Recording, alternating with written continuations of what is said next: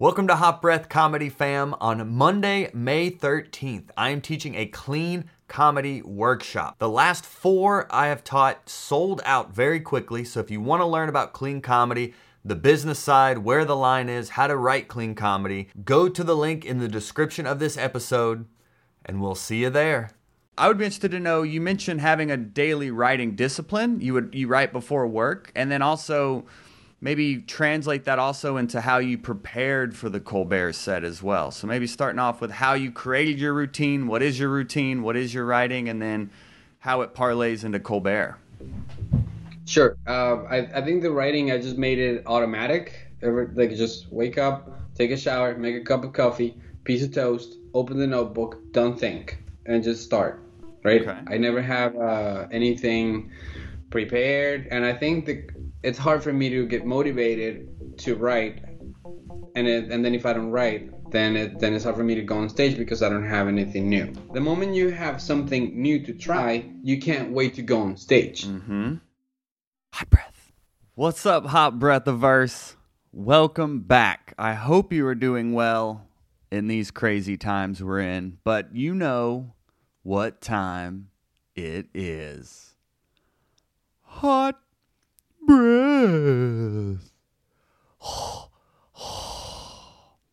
That's right, hot brethren and sistren. This is the Hot Breath Podcast, the show where you learn comedy from the pros. I am comedian Joel Byers, based in Atlanta, Georgia, here to learn comedy with you. And especially now more than ever in the, the time we're in, you can see from last week we did a live Q&A with a social media marketer, Zach Lyman, to help you out on social media today we are posting a live Q&A we did with one of you, a fellow hot brethren. Last week's guest was also a, a fan of the show. And this week's guest not only is a fan of the show, but he also recently performed on Stephen Colbert. I love hearing from all of you on social media. I love connecting with you. And when Pedro reached out to me, I was like, oh, I just saw him on Colbert. This is crazy.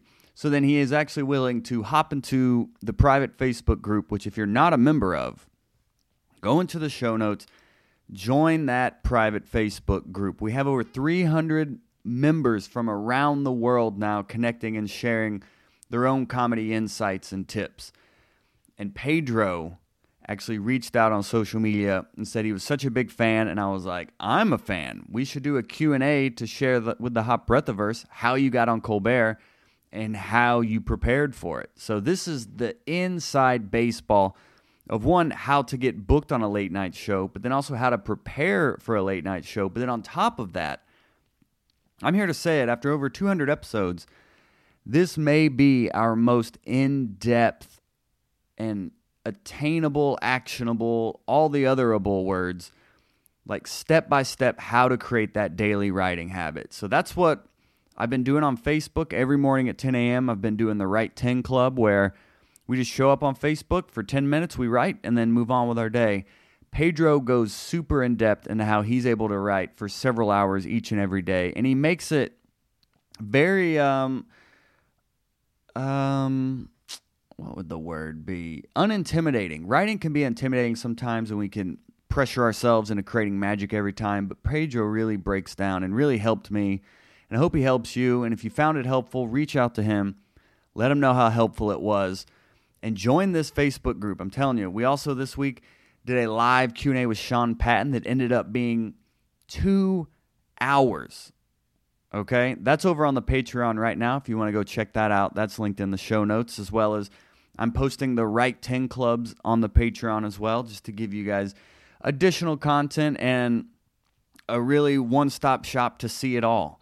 So go check it out and let's get into this episode. Take notes, hot brethren and sistren, and take care out there, as there is only one thing left to do, and that is inhale a hot breath. Let's jump into it with here. Pedro Gonzalez. All right, hot breath verse. Welcome back to the Hot Breath Podcast. This is the show where you learn comedy from the pros. I am your host, comedian Joel Byers, and you know what time It is hot breath.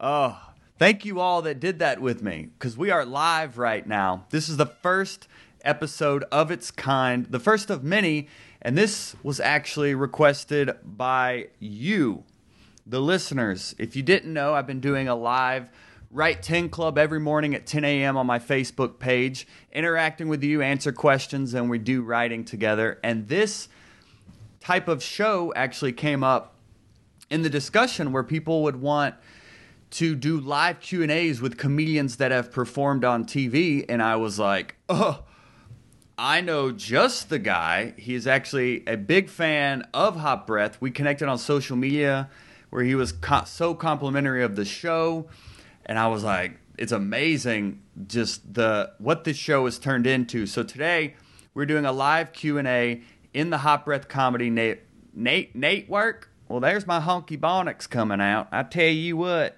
there's that Hot Breath Nate work. We're doing a live Q and A in the private Facebook group. So if you're not a member, go to Hot Breath Comedy Network in Facebook and join listeners from around the world, including today's guest. Hot Brethren and Sisterin. This guy, New York based comic, just recently performed on Colbert, and he is here to share and answer all of your questions. Please welcome to the show the one and only Pedro Gonzalez, everyone. Welcome, Pedro, to the show. Thank you for having me. What's up, everybody? Yeah. Everyone say hey to Pedro. Woo! We have sound effects. Nice. Isn't that exciting? All right. So everyone, I um please let me know in the comments as well how the audio's doing cuz posted a Skype session last week and the audio was a little uneven. So I'm hoping we even it out a little bit this time. But this is great. We have Carly here. We have Ron here in the comments, Thina, EJ as well. Yeah, Trent. Yeah, Pedro. So uh, Carly said hola. I think she meant hola. Uh, mm. Lo siento, Pedro. No entiendo lo gringa ahí. so um, please, uh, just to start off here for a second, Pedro, please introduce yourself to the Hot Breathiverse. Let them know a little bit about you and your, your comedy background. Sure. Uh, so I'm originally from Colombia, and I came to the United States uh, about 16 years ago. Uh, and about six and a half years ago, I was living in Philly and I was watching this uh, webcam series about comedy called Modern Comedian, I think. Yeah, it's a great show. Yeah, and they had an episode on open mics, um, and then they profiled Subhah Agarwal, who was doing like 20 mics a week. And I, I was like in my first month of comedy, and I realized, well, I mean, I'm like two hours away from New York and if I can do so, if I can get on stage so much, why not just go to New York? And I came, and um, I started doing mics like a maniac, mm-hmm. and uh, never stopped until the coronavirus started. and but like a maniac, how many shows are we talking about a night, a week? I don't know that uh, shows like for for the first two years there was no shows. I just I, I have um I don't know if you can see um, the, I have a calendar right behind me. Do you see it? Yeah, very cool. It, it's empty right now for March because I, I didn't fill it up. But do, do you remember that the Seinfeld technique of like every day that he wrote, he, he would have a calendar, and every night he every day he wrote, he would put an X on the on, on the day. So at the, at the end of the month, he would have a visual for how many days a month he wrote. Yeah, he called it breaking the chain. Right. Correct. Yes, yeah. I use the same technique, but just for performing. Oh. So like, so like if, if, every day that I did a, two mics or three mics, I would write two. Then at the end of the week, I would add it up, and then at the end of the month, I would know that I would do that I had done, let's say, 45 mics a month or 60 mics a month. Mm-hmm. And um, for my first two years, I basically didn't have any shows. Huh. Which is mics, mics, mics, mics. Yeah, that's yeah. I mean, um, yeah, definitely not even everything booked, but like open mics, you're saying you're doing like forty-five to sixty a month, is what you were saying. If not 70. Yeah, in my first and second year. Jeez Louise. And do you have a day job during this time, or what is what's that hustle? Yeah, I've always had a, I've always had a day job. Uh huh. So it was it was kind of like if your day job I would have a day job that started um like at 8 8:30 so then I would wake up at I would like write every morning from 6 from 7 to 8 just like just like a little hour at least. And then after work I would go and do them like at 5, at 6 and at 7 and then be done by 8 or be done by 9. And what is uh what what is the day job? Do you still have your day job, by the way? I yes. Wow. Yeah. Okay. So what are you? Do you can you say what your day job is? Sure, sure, Oh, sure. I uh, I am an interpreter. I'm an I'm an interpreter at a legal aid firm. Oh, okay. Very cool. Yeah. Yeah. So you never know when like when you see people on TV, you never know what. um Oh, and he's drinking out of his Colbert uh, mug. By the way, he pointed that Yeah. out on Love- Skype earlier. Yes. So I am. Uh, I'm drinking out of uh, the hot breath water as well. So we're all Hey. being on brand here. So uh, yeah, people feel free. Uh, Trent liked the "Don't Break the Chain" idea, and uh, Athena liked the idea as well. So that's great. And kids, feel free jump in in the comments with any questions. But I would like to get into a little bit more of Pedro, and it sounds like. And what's funny is uh, the guy that produces uh, produced that show, Modern Comedian, Scott Moran. I actually did a show with him in Atlanta several years ago, and he was showing me like the the early early. He hadn't even started posting them yet because he's done some with like Rory Scovel, who he's now directed some of Rory Scovel's uh, comedy specials, and he directed uh, Todd Glass's comedy special as well. So he's actually like a director in comedy now but he was showing me like the early behind the scenes of him cutting together that show in the green Wow. room and it's cool to just see the views it's gotten and the impact because i saw that subhah episode and it really inspired me to really get on my hustle so i recommend Yeah. any comics listening to this go check out that series there's a really good one about mitch hedberg as well that really shows him and and his creative process like never before hmm so, in terms of, I'm I'm interested in the late night part. Now, people, you can ask questions, anything about uh, his writing or anything, because it sounds like he's he has a good writing system. But first off, like, how did you even book Colbert? Um. So, uh, my I, I got recommended by two people who did it. Mm-hmm. I, it, and I didn't. They just they did it without me asking. Interesting. Yeah. Um, so the the booker for Colbert, she's she's super busy. She's like she's always in LA or in New York. You know, you, it's really hard to catch her because she's she's got a lot of things going on. right. Um, she asked for my schedule. I, I'm talking about like a year ago. It was the first time that she said, "Tell me your show schedule." And uh, I went to. I was doing this uh, festival in Boston called Women in Comedy Festival. I was doing a guest set there, and she was like, she was supposed to come to that show, but then she couldn't make it. And then I did another festival called the West Side Comedy Showdown in Los Angeles. Mm-hmm. and she was a, she was supposed to be a judge of the contest. And i was opening the show. And before i did my set she got a phone call and she left. So so it was so the, the whole thing about her seeing me live um, was not as easy it was it was it wasn't easy. Even though i had already been recommended and she wanted um, and she had expressed interest but she just had so many other commitments that we just didn't um, uh, get to the same place that the you know the, the happy coincidence never happened and um, the second time she sent me an email she said send me your latest five Oh, okay. but my, my intuition is that uh, that like I, just, I I think I was busy with something else but at the moment I didn't think I thought maybe I'm gonna close this deal when she sees me live. So I sort of like didn't really pay attention to this di- uh, to to this uh, request.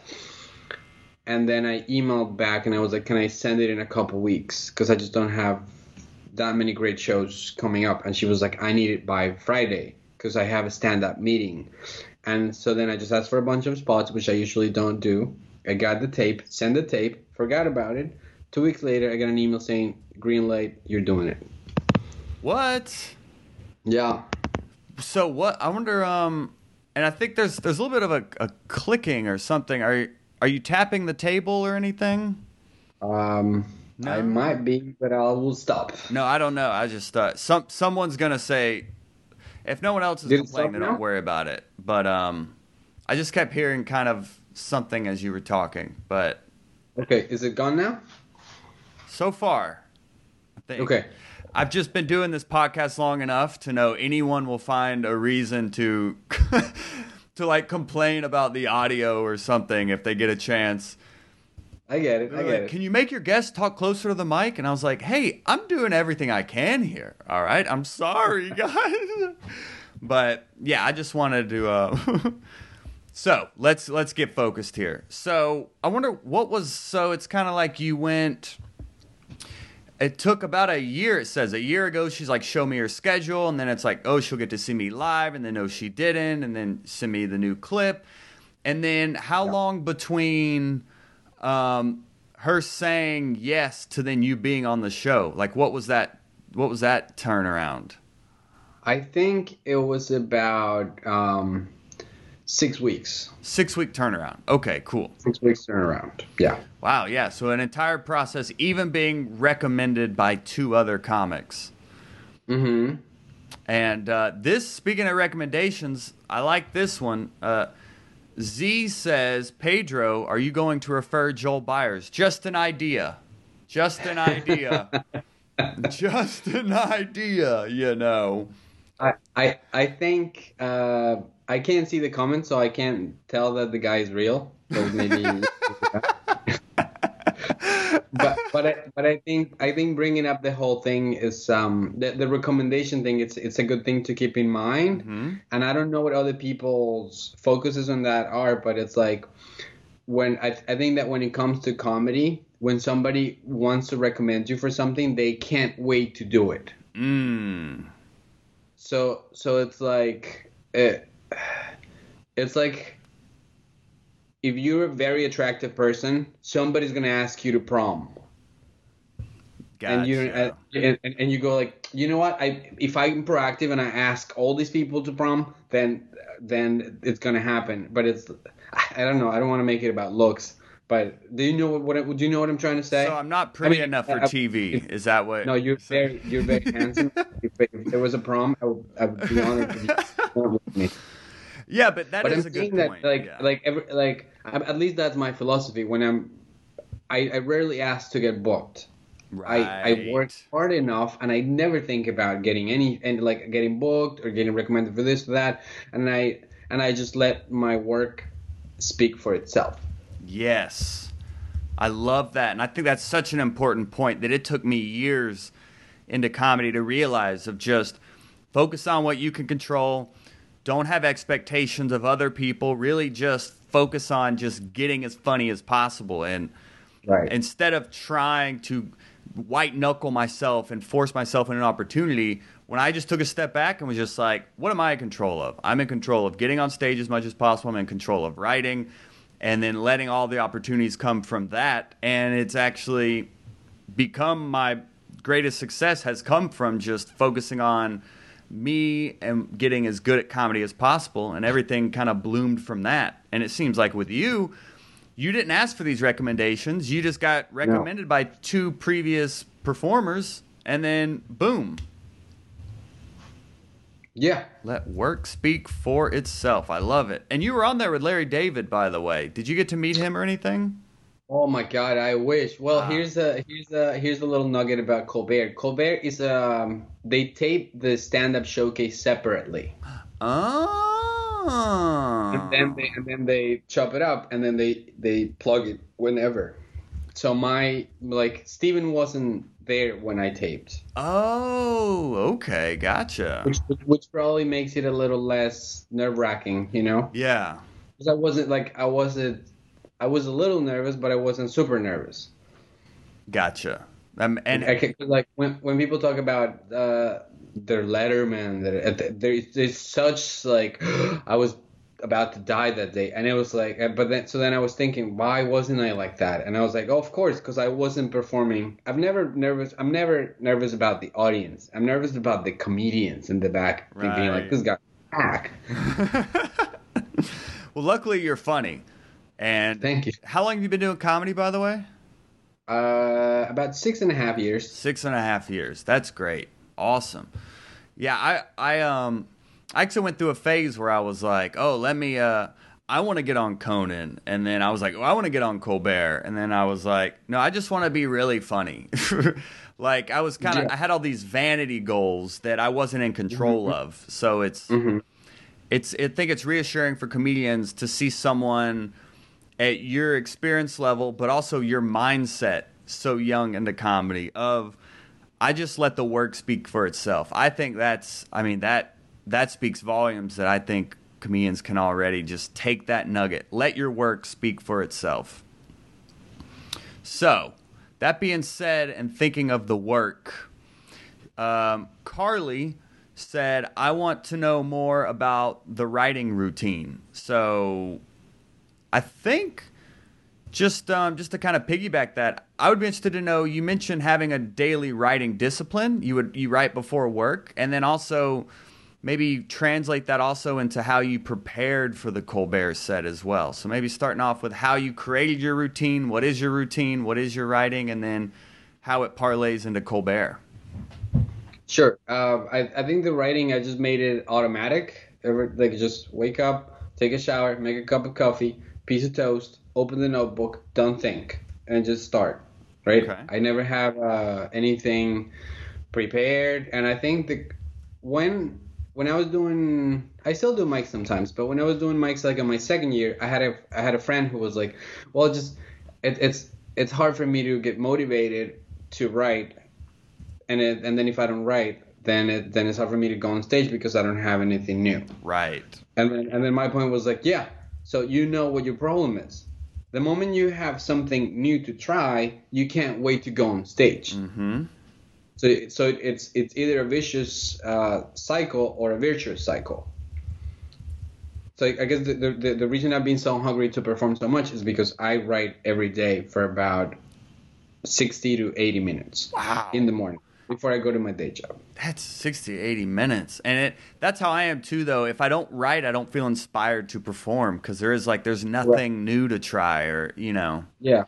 So it it sounds like you've created a routine around it. So it is like you had to make it something you didn't think about where it is like okay i write up i shower coffee writing. That's almost like the regimen every day you just had to instill? Yeah. Yeah of course because if you think about it um, when you're writing stand up, you're digging into your childhood, your insecurities, mm-hmm. uh, and and then and then a joke is like this perfect little line that almost doesn't make sense semant it, it's, it's, it's like it's something off the wall something that surprises people and makes them laugh it's something that you would never expected mm-hmm. and, for, and for you to be able to to come up with that you at least in my case i just need a lot of a lot of like I, I don't want to say uh, free writing, but just a lot of experiment, a, a lot of uh, putting things down some paper and reworking them mm-hmm. Until I, until I find the way until I find um, the right way of expressing something, the best way of expressing something. Yeah, what is that? I you did mention um, nothing is prepared either, so you kind of take the pressure off of having to create lightning in a bottle every time you sit down. I right. am I'm a big fan of, and that's why I do the Write Ten Club every morning, is because it's like just show up and just write. Like even just for ten minutes, yeah. a lot of the time, ten minutes will grow into 20, 30, 60, but it's like you just have to start and take away all the pressure and expectation. So with of you course. with you, is it free writing? Is it you're just kind of journaling about the day or do you have prompts or I, I actually I have a I have this little notebook that I wanted to show you with yeah, like a, I love it. so basically, um, I don't know if you can see this. You can see this page. Okay. Yeah. Right if I had gotten anything that I would think is worth talking about, I would have like put a little bracket, and then and then I would take my little notebook and I write two words that would remind me to go and try it on stage, right? Ah, Okay. But yes. sometimes sometimes I can go like if you go through my notebook, there could be uh, like say seven days where there is nothing. Right. Where I, I came up with nothing. Right. But you know what? I just feel at the end of the day, I just feel great. I'm like, oh, I, I woke up and I wrote and nothing came out. But I but I'm exercising my brain. Like I am fine tuning my my writing comedic voice. Mhm. And it's fine. So I think the moment that I that I taught myself to to take off the pressure, that's when I became free to like become funny. Okay. Yeah. If that makes any sense. Yeah. Take off the pressure of writing because a lot of times we try to force it and we, we Right. squeeze it so tight that we end up suffocating it as opposed to just letting it be what it is. Right, right, right. So I have um I found a a, a day where I came up with a bit. So I, I if you want me to, I'll give you like a little breakdown of how I came up with the bit. Absolutely. Please. Okay, so um on March 14th, that day I woke up and uh, I I did have normally I don't have anything that I'm gonna write about. I'll just put down like oh I had a I had a cup of coffee, I bought coffee, blah blah blah. Great. But this day I decided to talk about um when I didn't have um, health insurance and I lost a tooth. Right? It's embarrassing. like when it, something is embarrassing or scary or like it makes you uncomfortable or it's humiliating, of course that's good for humor. So so I do I have this little I try something for like for like five, four or five lines Mm-hmm. to a different approach in the same thing. Does that make sense? Uh, you actually cut out right when you said that. Can you say that again? Sure, sure, sure. I if you see this little um this little bullet point, Mm-hmm. there's a little bullet point, and I'll I'll do something for like four or five lines to see if I find a funny approach, and if I don't, I drop it and I and I start again. Gotcha. Okay. So once you find something that strikes you, you try to explore Right. that a little bit more by asking questions or. So, so for example, in this one, I wrote that I would talk about the fact that I have two dental implants, and then I took the approach of like, so as a person who hasn't had the dental care, uh, I should, I believe that everyone should have free dental care, right? And then I did a little, tried a little bullshit joke about uh, healthcare. Mm, N- nothing, nothing panned out. gotcha. And then, uh, okay, what's what's dating like without a tooth? So then, uh, do, do, do, do. I would I try to make an anal- like analogy. Oh, going on a date without with a missing tooth is like auditioning for Juilliard without a keyboard on your piano, right? Still not funny. Uh huh. So I was like, okay, the dating part didn't work. Then I then I had a then I was like, okay, what else can I compare with? And I and it's um I, I wrote the next one is a missing arm is a sign of an accident. A missing tooth is a sign of your parents had you as an accident or something. yeah. Yeah, I- like when I read it today, I was like, "This isn't even bad." I'm so like right now, I'm gonna put a little bracket, and maybe I'll I'll tweet it or I'll try it on stage. But that wasn't the bit. So then I kept going and I said, uh, ba ba and this isn't even funny, but it's like the reason people don't judge you when you lose an arm is because you had a, it was unfortunate that something bad happened to you. Well, as when you lost your tooth, it's like that was your your choice to not brush your fucking teeth. Right. So then that's your fault, right? Again, didn't come to um, didn't come to any jokes. Then I said, it's embarrassing to go and it, and then I just started brainstorming like what would be a, a job interview on the phone if you like if you don't have teeth and you sound like that. Maybe they give you a job because they think you're mentally uh, dis- uh what's the term disabled. You have mental mental right. Um, so then that led me to go. Oh, what if I actually went on, on, on, a, on a real interview? for it to be and then what's it what's the worst place to get rejected from walmart right walmart will hire anybody um so then i so then i came up with the idea that i was interviewing for a, to be a greeter at walmart and then the guy was like, "Good interview, but I can't have you smiling and I can't have you greeting customers with that. That doesn't look nice, because you, are missing teeth. Uh, you're missing a tooth." And then I go like my comeback would be like, "But that guy." Like I look at the greeter and I go like, "That guy's missing a chromosome." And then the guy comes back and he's like, "Well, but he looks adorable when he smiles." Hmm. That's that's a joke that's in progress, but I but I I came to it going like all the way and exploring all these different all these different things. So I don't know if that helps to to like. Oh my gosh, yeah, that totally helps. And it seems like you find something you in, that strikes you as interesting or funny, and you put it in brackets, and then you may explore it with different questions and different situations that that idea may create humor out of. Right. Yeah, and this this actually um, this kind of piggybacks into the next question, but um, Z asks, when you write so much, how do you decide what to keep slash try? Um, I guess when you hit something that is like a, that that feels like a joke, I think that's when you have to like trust your intuition. Oh yes, feels like a joke. Yeah, most of it is just garbage. Right. Which I think is important for comedians to hear is that, I mean, at any level, you know, I've interviewed comedians 20 years into this, and they'll say one out of every 20 things they end up keeping. So I, it's good for younger comics to hear that most of what you write is just nonsense or it is garbage and it's not going to work. Yeah.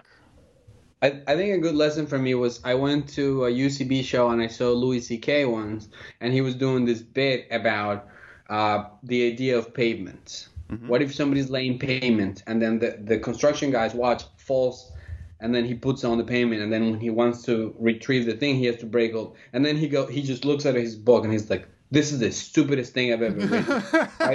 How did I ever think this was funny? And then I was like, oh well, if somebody who's been doing it for 25 years or 30 years can fail, allow himself to fail, why shouldn't I fail?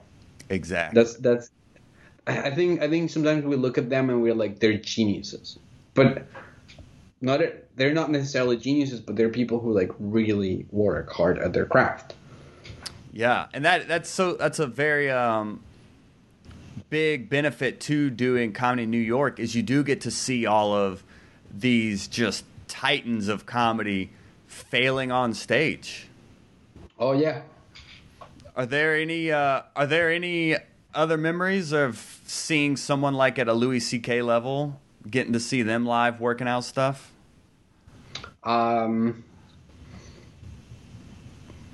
I mean, I've seen Mark Normand, which mm-hmm. I, I one of the comedians that I like really respect the most, and I've just I saw him once. I think it was like a Monday, and I saw him at UCB at 11:20, mm-hmm. like at, after 11 p.m but he was he was doing a 20 minute set or something, 15 minute set.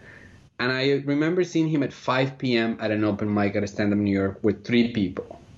And I remember thinking, if I was, if I had a 20 minute set at, at, at midnight, I, that's good enough for me to work anything out. However, this guy who's like killing it already mm-hmm. is so committed to working that he's trying it out at an open mic at 5 p.m. And I thought he was great. Yeah, he's one of and, those that really puts it in. Right, and he had some, and he had a, a, couple bits that just didn't go anywhere, and he was, and he was like embarrassed, and I was like, oh look, it's okay to make mistakes. It is. That's how you learn.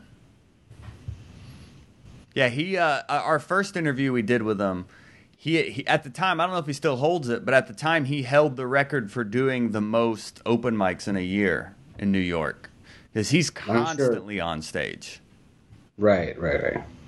Oh, and good. Uh, Ramiro says uh, the breakdown about the tooth joke was super helpful. So that's good. Oh, great. This and um, this actually like the joke sucks, but the breakdown was good.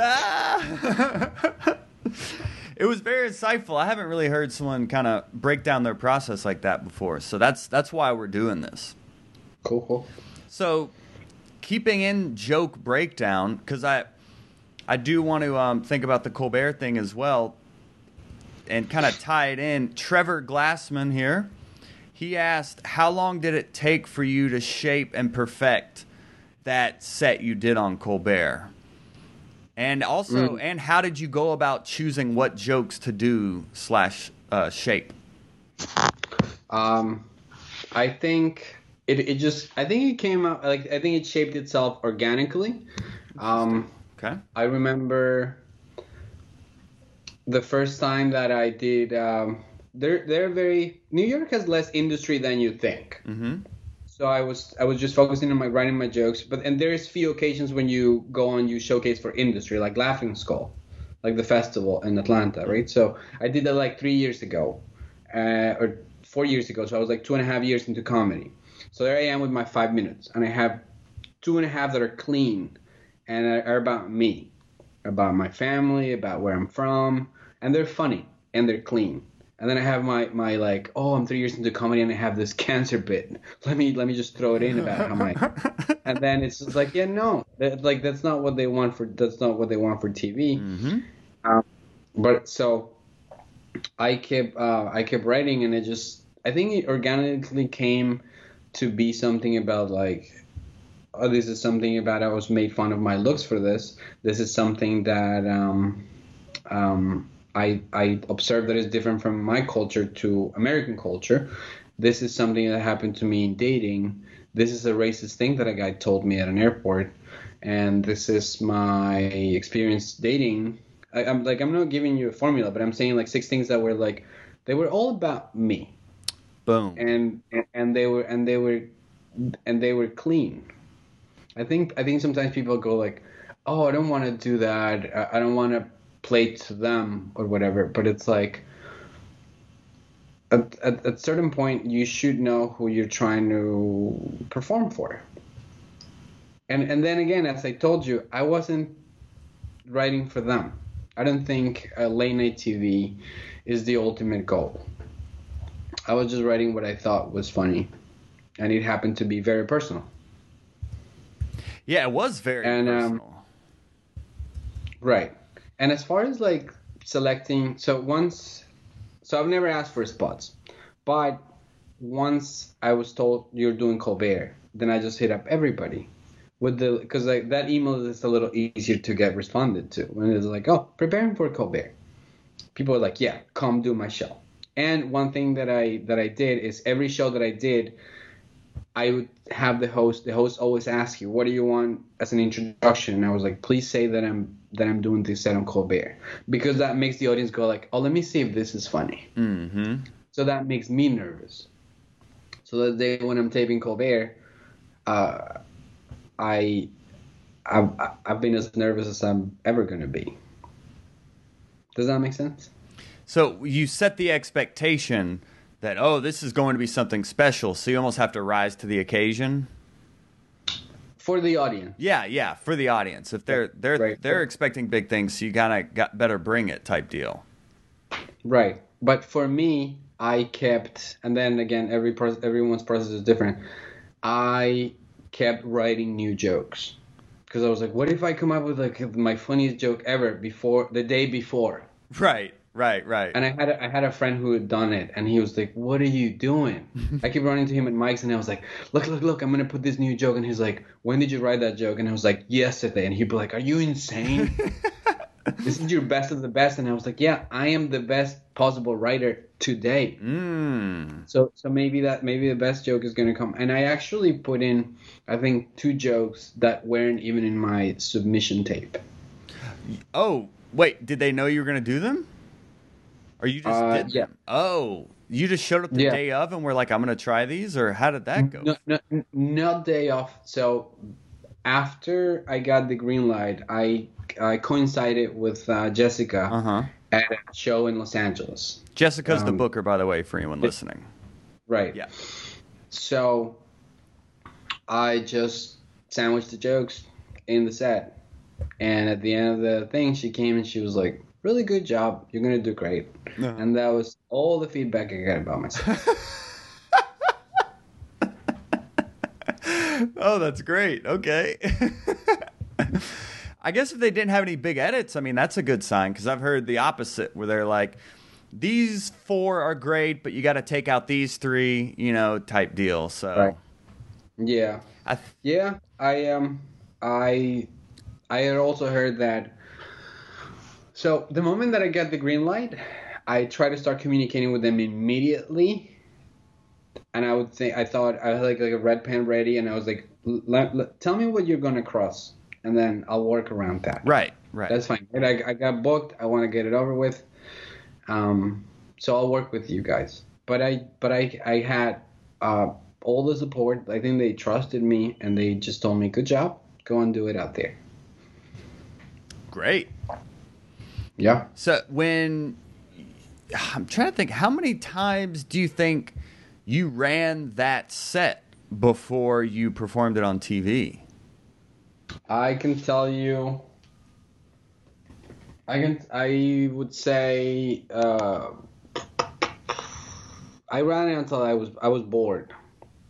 Okay. of running it. Ran and, until he um, was bored. Let's say six weeks. Six weeks at an average of 15 times, probably 90 times. 90 times. Okay. 90 times. And and it was I mean I don't know. I also know that friends of mine who had who have done um so J- uh, Jimmy Fallon, right? Mm-hmm. I was also talking to them. My manager called me on a Friday and he said, um, "What do you have else for Monday?" He didn't tell me for what. And then Mo- I didn't hear anything on Monday.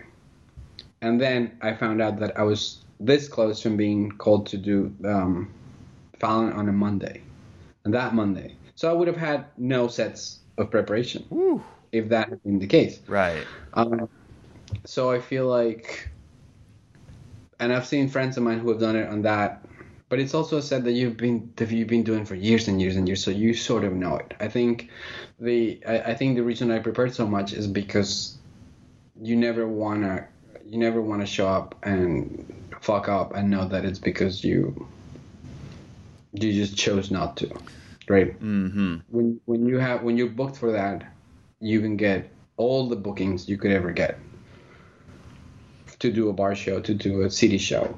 So then why not take advantage? Yes. So I think that's that's um answering Trevor's second question was like choosing the jokes. It was stuff that was personal but also clean as well.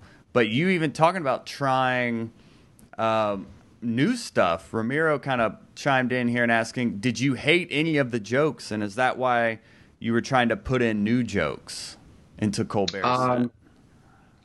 Mm, no, I liked. Um, I maybe the jokes that I took out were jokes that I wrote like in my second year, and I and I had just told them enough that I felt the writing on the new ones was stronger. So then I, I just I just decided to to include those. Nice. Very nice. Yeah, and that is interesting. You mentioned having management and um, six and a half years in. You know, I, I'm still doing everything independently, but this uh, Mhm. Trevor actually just chimed in with this as well. But like, how far into comedy and where did you get management, and how has it been vital to your success? So I got management last year, 2019, when I went to Laughing Skull. Oh, you did the Laughing Skull Fest last year. Yes. Cool. So I so I I as I said, I did it three years before and I just went and I was like AIDS, cancer, blah and then she was like, Okay, great. and and- and then and then I came back when I had my voice was like a little more refined. Right. Smart. and I and I and I did my set, and it was one of those like little movie moments when I'm in the green room with my with my comedian friends, and one of the late night bookers just beelines to me, and he sits down. Let's start working on your tape. Uh, you're gonna be on.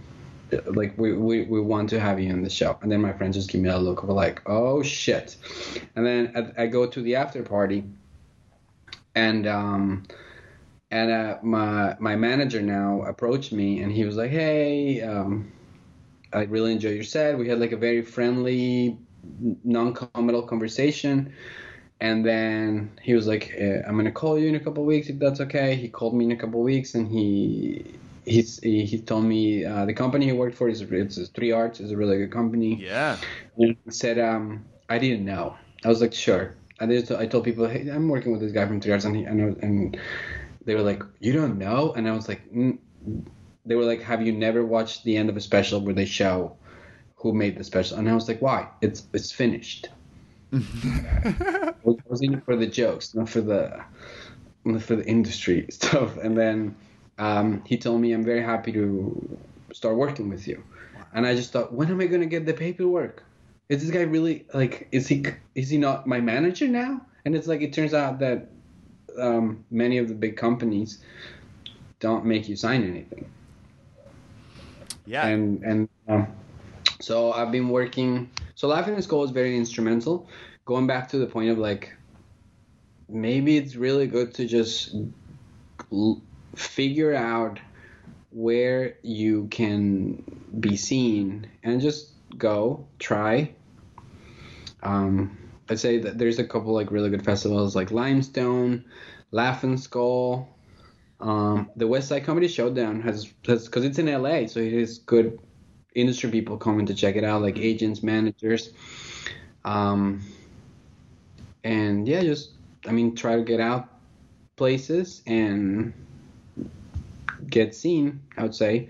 Now, as far as um, working with the manager has been has been a blessing. I think. Um, it I, I already started the late night thing on my own, just by being lucky that I get seen by industry in in random places. Um, and so be, besides that, when you have a manager, it's like ever since I have my manager, I started. He gave me an idea to start writing a TV show, a sitcom, because I was working at the DEA before I did, before I did um, comedy. So I'm writing a sitcom about that. Cool. And it's just like I, I think once you get management, they don't change everything for you. Like bookings, you need a booking agent, right? You need like a you know, an agency that's like okay, there's an agent for acting, there's an agent for touring, and there's an agent for literary.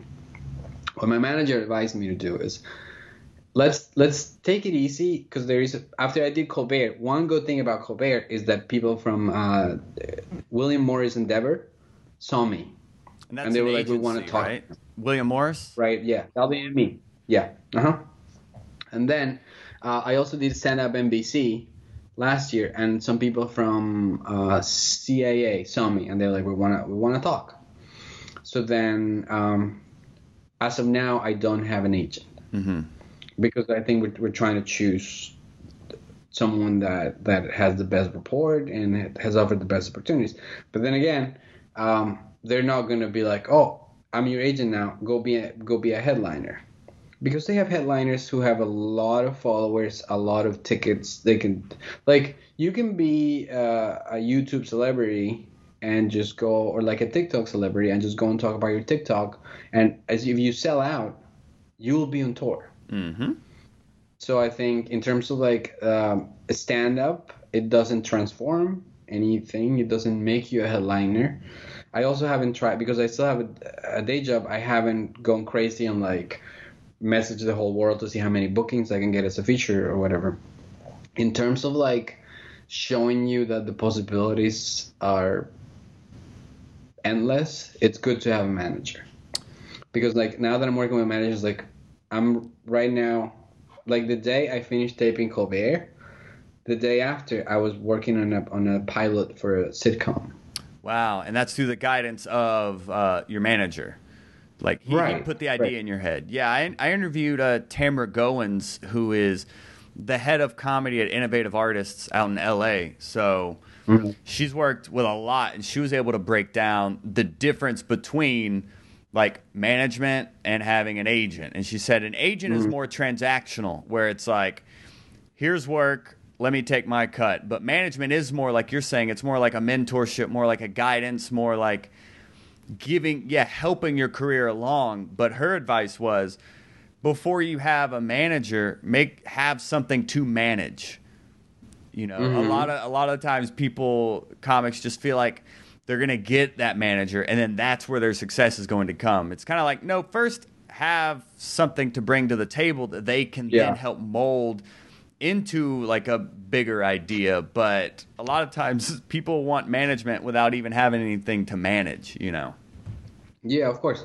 So, for example, one one good example about that is um, just for laughs and how they only audition. The real auditions are only if you have a manager, right? For repped. Right, right, right.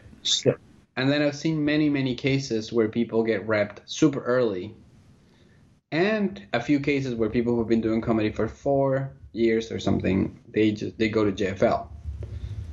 And at JFL, you're performing for like a thousand industry members, and they go, besides this five minutes, what do you have?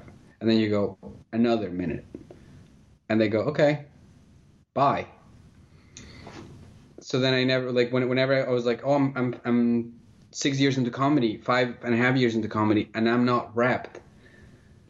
If if if only I were rapped, ah, my life would be so different. But it's like, no, I'd rather go like I'd rather go maybe this year or next year when I have a, a freaking show to give you. Hey, who wants this show? Because it's a great show. Um, and then people, and then also some people are just like, if only I had a late night TV credit. Guess what? It doesn't pay you a hundred thousand dollars. you get a lot of friends being like, "Good job," and it's good, and it's it's it's a proof of, of your of your merits. But um, you got to think bigger than that. I think.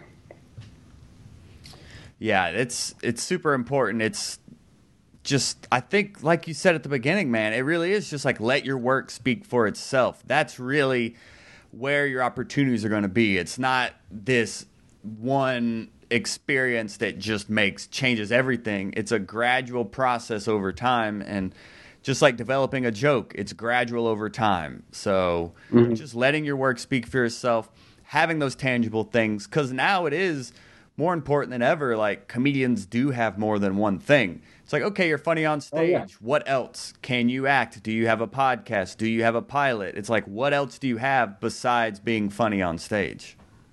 Of course. and this does um, this does tie into um, really two questions in one. First off, Trent says uh, three arts, congrats, because that is a big deal. I mean, it's at the end of every special. It's at the end of uh, Louis' show. Like three arts is known as like the gold standard when it comes to comedy. So definitely congrats on that.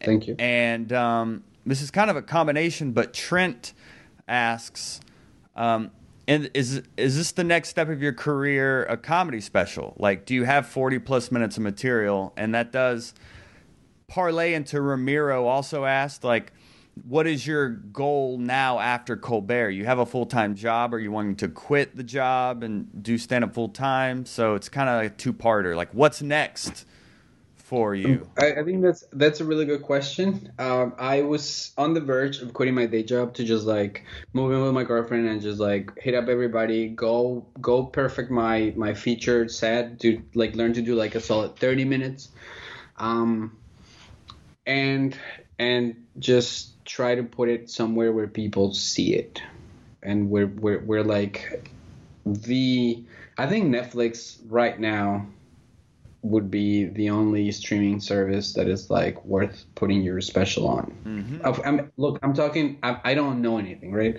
But I've listened. I mean, how many how, how many people that you have interviewed have told you that nobody saw their Comedy Central Oh, half hour? like all of them. Right. So like you ask anybody who's done one, and they go like, I don't know that it's I don't know that it's worth it, right?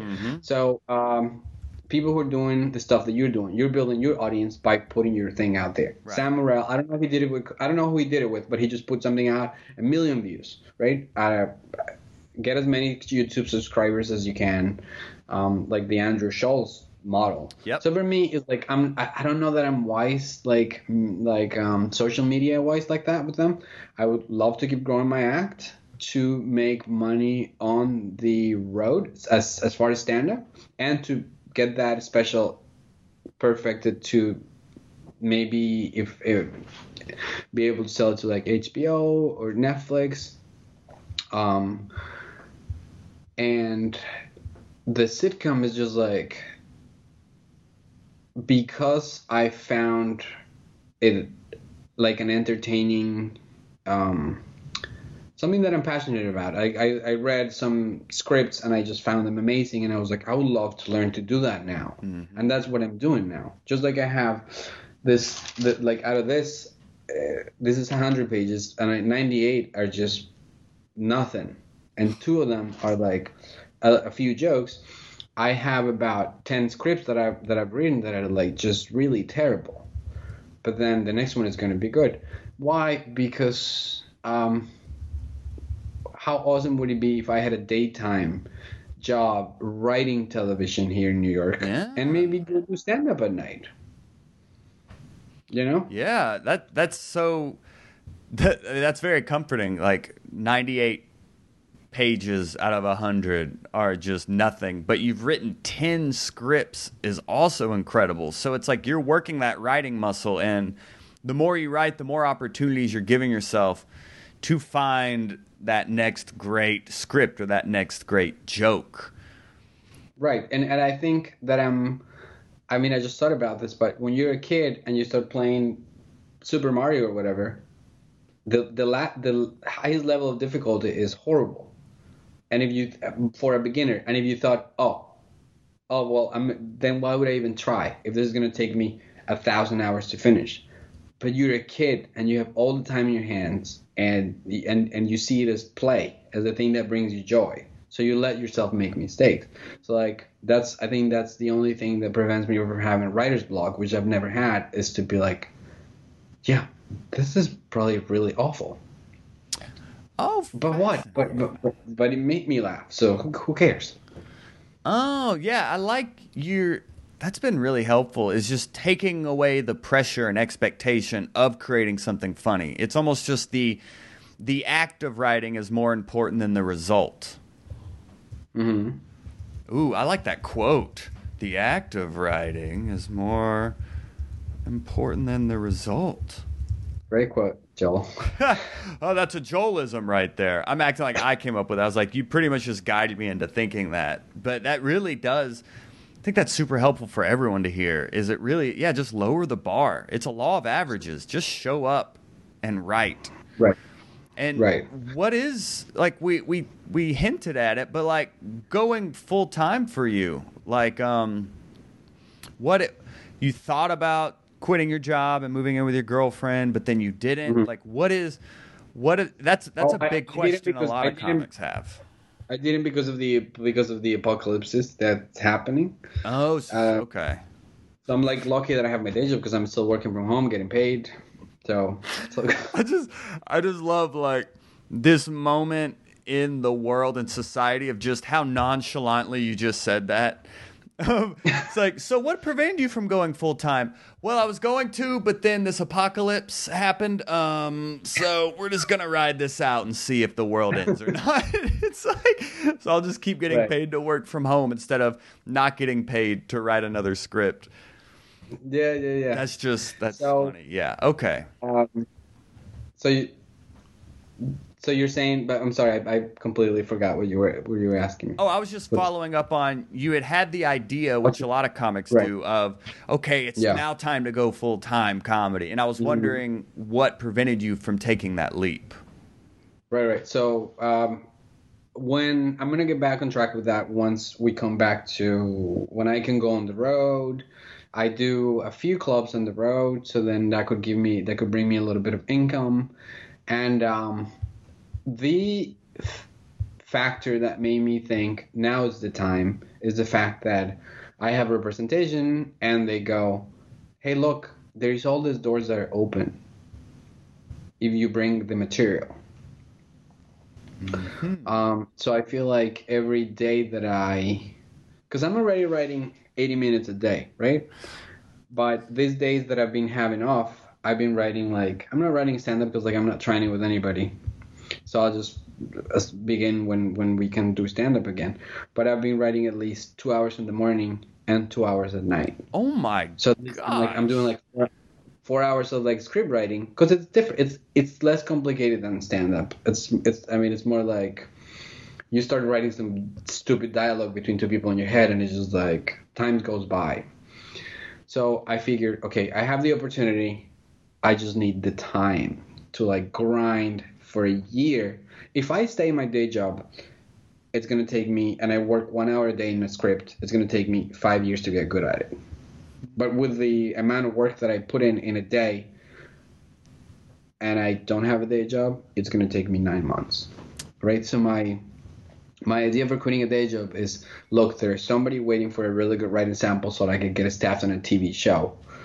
Or maybe the idea of selling my own TV show. So why not do that Monday through Thursday, work like a mule when it comes to that, and then Sunday through uh, Thursday through Sunday, go feature somewhere and get better at stand up.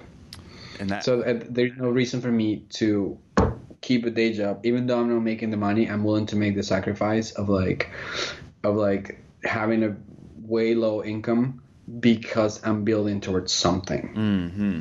Yes, you have something you're working towards, which is super helpful. Which also helped right. me when I filmed my special last year. Was having that to work towards really motivated me to like, okay, even when you don't feel like it, show up to work anyway. But if, if like right. show up to the page, get on stage, things like that. And you talking about lowering the bar is helpful. But like mm-hmm. four hours, dude, like what what are you doing on the days you don't feel like writing? How are you convincing or tricking yourself into doing it anyway? Mm, I mean, so the good thing about the day job is like I only have that window. Right. And if I only have like from eight to like nine, from like seven to eight twenty. So if if it's for like a person who loves exercise, if they don't work out that day, they just feel guilty. Right. So I just feel I feel bad the whole day. So for me, it's not a. It's it's it's like it's it's for my own mental health that I do it because otherwise I'm gonna beat myself up over not doing that. And now on the weekends, it's like, okay, I wake up and I and I get a little cup of coffee and I watch The Simpsons, and then I sit down and I have um like I have an outline of okay, I'm gonna write a script about this stupid episode where I think that in my sitcom there is a guy who is working for the cartel but he doesn't want to kill people so they told him, okay, you have to go interrogate this person, but he doesn't want to torture them. so then he learns, he goes to a class and he learns hypnosis, and he comes back and tries to like interrogate somebody using hypnosis, and then somebody hypnotizes him, and blah, blah, blah and some dumb shit happens, and and it's the end, right? I have an outline. So once you have something that you're gonna like, you have 20 scenes, and you and you spend 10 minutes per scene, that adds up to like 200 minutes. That's, like your day goes by like that so having having the outline, having the plan for a sitcom, it make, makes it easy to sit down and write. Mm-hmm. Now, how do I trick myself into writing? I think I just structure my day.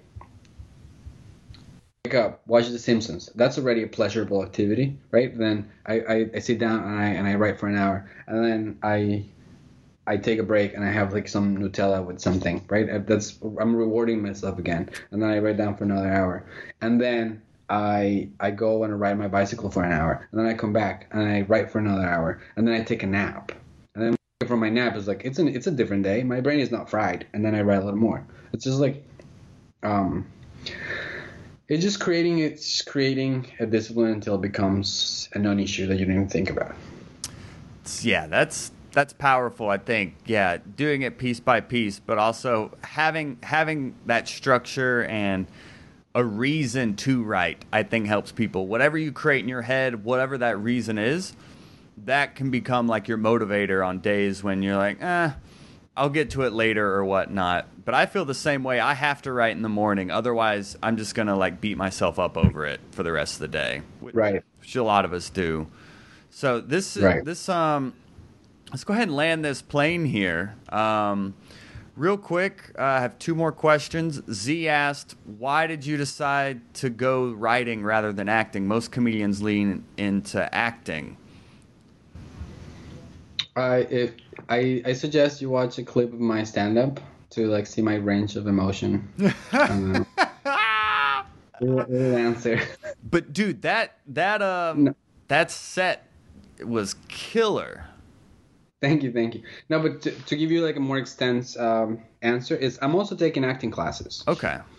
So I'm just um, I'm I'm doing everything because I I think I think we every I mean everyone will tell you something different, right? Like um, what's his name? Nate Bargatze says get 15 get get spend 15 years getting amazing in stand up and then somebody was going to come and give you a sitcom. That's one way of doing it. Another way of doing it is like get good at everything gradually so that when it's like something that I would could I would tell myself if I could go back 4 years, I'd be like okay, dude, you're you're not booked on Saturday and you're not booked on on Sunday. It's go to um, read a book about how to write a TV script. Take a take a class on TV writing. Or Take an acting class. So like at least one day a week, work on something different. If you like sketches, one day a week, just write a sketch and shoot a sketch on Sunday. Whatever whatever draws your attention is like nurture different sides or, or like have a podcast do one little thing that like adds to your repertoire Yes. so that when you get attention for your stand up you have an even bigger draw. And be like yeah i can go audition and get a sitcom work on some shitty sitcom that you don't even like but who cares? Money and it brings you an audience. Now next thing you know you can tour off your role that you hate on your on tv Gosh, I love that. It's just having more than stand up. And it sounds like, I mean, comedy isn't your full time job, but you're already treating it like it is, which I think is important for any comedian wanting to go full time. Start treating it like a job now. What are you waiting for? Even if you have a day job, you show up and give that employer all your all, and you treat their business like a job. Treat your business of stand up like a job as well. right right So yeah, it it's it's all making sense for people listening. Only six years, six and a half years in a comedy, already been on Colbert. There's a reason behind this opportunity you got, and it's because you're putting in the necessary work for these things to happen. So a lot of comedians want that magic bullet, but I think what we've learned today is the work is the magic bullet. you're right So this uh, this is the final one here, and this is from um, Trent Bab. He's out on the West Coast. Actually, he tunes into the Write Ten Clubs every morning too. So this is a guy putting in the work because he's up at seven a.m. Oh, when Wow. it's ten a.m. here in Atlanta, so seven a.m. his time to join the Write Ten Club. So he's uh good job yeah, Trent's killing it. So he he had like two questions. I think we can kind of parlay into one here, but um, let's let's do this one first. He's um, are you leaning more towards clean material because it opens doors for you, or do you still tell dirty jokes at clubs? I the, the moment that I that I stopped doing the, the moment that I was done with Colbert, I think my brain was like, okay, now next one I'm gonna sell to whoever I want to I want to sell. I don't want to do 15 late nights because why? Hmm. Nobody's giving you sitcoms from doing a late night. So then I I'm allowing myself to be like, okay, let's let me make this jokes that I like. I have this when last time I saw my grandma, she tried to sell me a blanket. Like she gave me a blanket and then she put a price on the blanket, and that was the last time that I spoke to my grandma when she was alive. So you and I'm trying to I'm trying to like make a joke about how I should, because she wanted to give me a blanket in installments. and, and uh, so like my so like the, the the joke that I haven't figured out is like I should have taken it because I wouldn't have had to pay for the fucking blanket and it would be a free blanket. That joke is never gonna be on late night TV. hmm But that's something about my life that I think it's it's it's weird and I want to talk about it. And now I don't have the restriction of um of but it, but it, see the thing is that I've never been I've never worried about clean or dirty because I've, I haven't I've never written for for them. I think I write for me.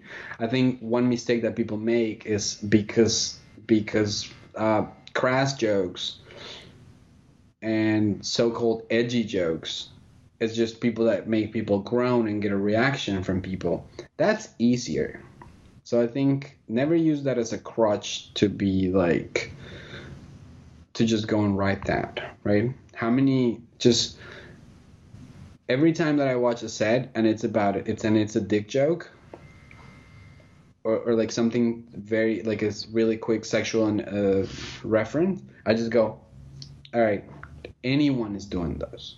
Mm-hmm. So write what you want, but just don't write for a reaction. Write for because it makes you laugh and it's funny. Yeah, it, I think that's super important. Is the big debate of clean versus dirty? Is it's all personal preference at the end of the day, and like you talked right. about when you write, it's your these are things like once uh, you were asked about what did you decide to keep and things like that. It's really like what strikes you as funny.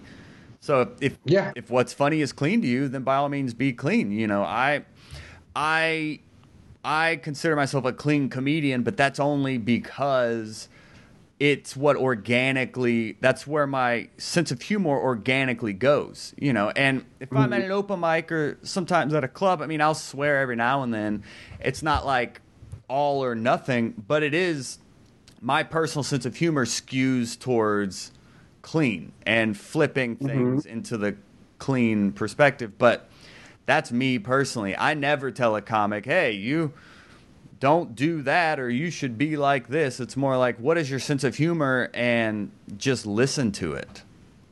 Mm-hmm. Yeah.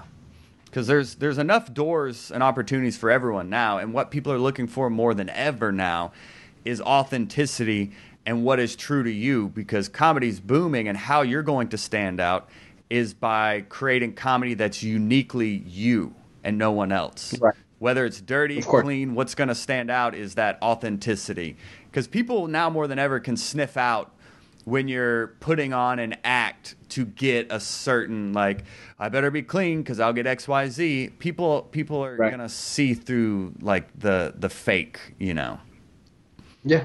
But that is that does tie in to uh, and Trent says thank you as well. But this ties into the final question as well as we're talking about you, and this has become one of my favorite topics of discussion as I've been talking about writing more and more on here. Is Trent asked, um, "Do you ever feel trapped writing just about you? Do the crowds laugh from you material?" More than your other bits. So I guess if material's more about you, do they laugh more? And do you feel trapped by that? I I feel trapped. Uh, the, I, I don't feel trapped. The only thing that I don't like is like sometimes when I tell my girlfriend a story or like a friend and they're like, "That's so funny." Go whatever you just told me. Go and say that on stage, and and I go and then people just look at me like, "So what?" uh huh because I, I don't, I don't know. I, so like you know how you laugh when I was like because of the apocalypse that happened and then you laugh. Right. I think that when I deliver something like organically as a story, it comes up very organically. But then when I go try to say in a session, it's like, hey, so you guys think this is funny, and then it just doesn't work. So then works, jokes work for me. I I I, I mean, I'm we talked about Colbert being very personal, but that just happened, right? I also have jokes about things that I observed. But then also, when you observe something, the the most relatable way of, of presenting that is to make up a little story where you're part of it. Mm. Boom. You know what I mean? Like I had um I had this this joke where on my Colbert said about somebody telling me to go back to my country. Right? Mm-hmm. And that happened I made it in a convey in one of those electrical uh, the walkways for simplicity, because I was on an airplane and there were other Latin passengers getting out of the airplane to transfer to our airplanes, and there was a, a Peruvian lady ahead of me, and she was trying to get out ahead of an American person as the pilot had instructed. And the, the American guy got mad. He turned around and he said, Go back to your country. As he was blocking her from taking a plane to go back to her country. Huh. So I was like, this is so funny. But why would I go and be like, so I was trying to transfer planes, and there was an, an old lady, and da da da. So I was just like, no, I'm gonna take the place of the of the old lady. Dude, that is so fascinating. So Your your how the story actually happened was you second-handedly saw this guy tell a lady to go back to her country. But for the sake of the joke, you just made yourself the old lady. Right. Wow. and it, because people are not because I think it's um speaking about the difference between personal comedy and um, observation when I see a set and the person talks for five minutes about the documentaries that they've been watching on their couch, I just go like, I don't know that I want to hear. I mean, you would have to be Richard Pryor for me to for me to listen to what you think is stupid on TV hmm right? Uh, but there is always a way to personalize comedy so that so that is more digestible to people. Like the, I read this article in the New York Times about a woman who was talking about the problems of dating while being on a wheelchair, and she was Catholic. And she said that she prayed every night and she asked God to help her find love. And I thought of the Bible and I was like, in the Bible, if you can't walk, you ask Jesus to like heal you. right? But I can't just go and be like, so I was reading this article about this this stupid bitch in a wheelchair Right. who, who who's praying about how dumb are you? It was like, no, like you can't say that. Right? So then on the I just I wrote a joke about I remember that I used to live in Philly and uh and the Pope went to Philly. So I was li- so I just made up so I just made the the lady in the wheelchair a male. So as not to like be judgmental about her vulnerabilities Mhm. on dating. And I and I took him to the parade to wave at the Pope and then he waved at the Pope and then he turns to me and he says I wish I could speak to the Pope face to face so I could ask him to pray that I find love. And then I just said the same thing that I thought with the lady. I was like, that's not how it works. First Jesus cures the lep first Jesus cures the leper and then the leper finds a girlfriend on his own. Right? And that was how the version that I made it's okay. hmm And it's and, it, and it, it's it's like me filtered. Yes, you you put your you almost filter the material through Pedro, and that's how Right. you personalize it. So you may see something, but then you just make it about you, even if it wasn't, Right. and then that's how you're able to personalize material. I think so, and I and I just think that uh, uh, it's not like a conscious thing, but like uh, the more you write comedy, the more you realize that. I mean, just look at the specials of like really good, like uh, look at Sam Morril or look at Normand, look at Michelle Wolf. As a comedian, just sometimes look back and they, when they're like, "My friend told me this," and it's like, "You that friend doesn't exist." Mm-hmm. you're you're presenting like a philosophical like a little logical argument and you're putting the the person that you want to bring down the opinion that you want to break down you make it a human because the the interaction between two people is what creates the the the like oh embarrass oh that's that's funny otherwise you'd be giving ted talks if you're like i'm going to dispute the fact that Right, right. that i that i don't agree with this trump supporter And I love that. The more you write, it's almost. I mean, you know, co- it, writing is like a muscle too, and it's like the more you write, the more aware you'll start to become of comedy in your life because you're getting better at it. It's getting stronger. Your sense of humor is getting more and more in tuned. So I think it is just the more you create, the more you write around comedy, just the more you'll start to see it, and the more you'll able you'll be able to start filtering it through you and onto a, like a personal set on stage. Right. Yeah, and then at the at this at the like on the other spectrum, there's some really brilliant comedians who don't like you would say, okay, Andrew Schulz is observational because he goes he has this bit about okay, uh, women say this is the worst patriarchy, and then he goes on this thing about like, well, some women in Africa have have their clitoris cut off. And then he just makes a case, put in the worst case scenario, and just telling people in the United States how they have it great. And then women are laughing at the fact that he's saying that we have the best patriarchy, blah, blah, blah. He's not in the joke at all. Mm-hmm. But you know what is? His point of view. Ooh. And it's super strong. man. That's a great point because I was looking for it. I was like, yeah, how does he personalize it? He personalizes it with his point of view that you said, Right, like you said, strong point of view that he believes in, so then the audience will in turn trust and believe in it also. Right. Woo! Oh my gosh. Yo, Trevor just said, This has been awesome, very insightful. Thank you, Joel and Pedro. This, Trent says, Thank you. This, I'm telling you, kids, holy cow. This has been a whirlwind and hopefully the first of just many questions people reach out to you about you know like this this show like you know when you when we connect on social media like it's for comics by comics and you've shared so much way just even way more than anticipated we had way more questions than anticipated so hopefully you know we'll be able to be doing more of these trent says fantastic alex says thank you as well so um, thank you everyone for tuning into this. Thank you, Pedro, for being willing to do this and share so much insight. Um, Thank you so much for having me. Yeah, uh, Z- yeah, and Z says amazing. Thanks, Pedro. I'll keep an eye for shows in Toronto. So Thank you.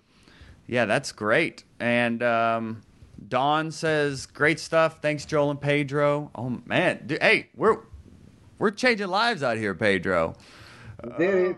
What? Please let them know where they can um, connect with you, where they can support you. Like, please let them know. Sure. Um, just follow me on Instagram if you like. It's uh, Pedro's Mhm. Jokes. So my name, the letter S, and the word jokes. Perfect. All right, and your website as well. It's uh, PedroGonzalezComedy.com. PedroGonzalezComedy.com. And uh, Z says, uh, We have healthcare, so the apocalypse should end here first. Start booking your Canadian tours, guys. Good idea. Yeah, that's what's great about the Hot Breathiverse, man. We're all over the world. So it's. It's cool that we can actually start to come together in moments like this and really interact and learn from each other in a real and like intimate way. So I'm looking forward to more of these. Thank y'all for this idea. I mean, this came up in the Write 10 Club on regular Facebook Live. People were like, hey, we'd like to ask questions to people who have been on TV. And I was, boom, I know a guy. We just connected on social media, Pedro Gonzalez. So please, Hot Breathiverse, reach out to Pedro if you have any other questions, or just reach out just to say thank you and for him sharing his valuable time with us here today. And keep supporting Hot Breath by the best way to do it is by just sharing it with other comedians on social media in your favorite comedy Facebook groups. You can support the show with our Patreon if you go to patreon.com slash hotbreathpod if you want to add a little bit to our Patreon tip jar there. But overall, just keep sharing this, keep connecting in these times. I hope you're staying safe out there and staying smart out there. And um, join this Facebook group if you're not a member.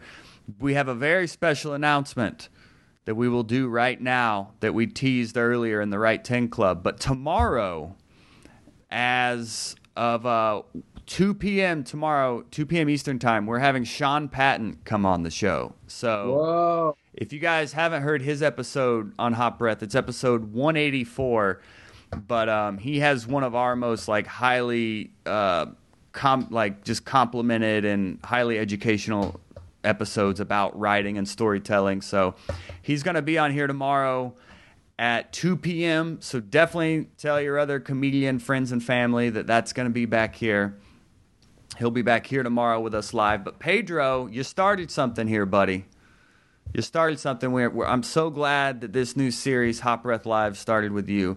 And I wish you all the luck and continued success. And the work, your work ethic, man, has just it's it's it's really inspiring. And I think my big takeaways from this are one, just show up and do the work. You know, writing 100 pages and 98 are terrible, but those two pages are the gold, you know, and just just showing up, lowering the bar, not having any expectations beyond just starting.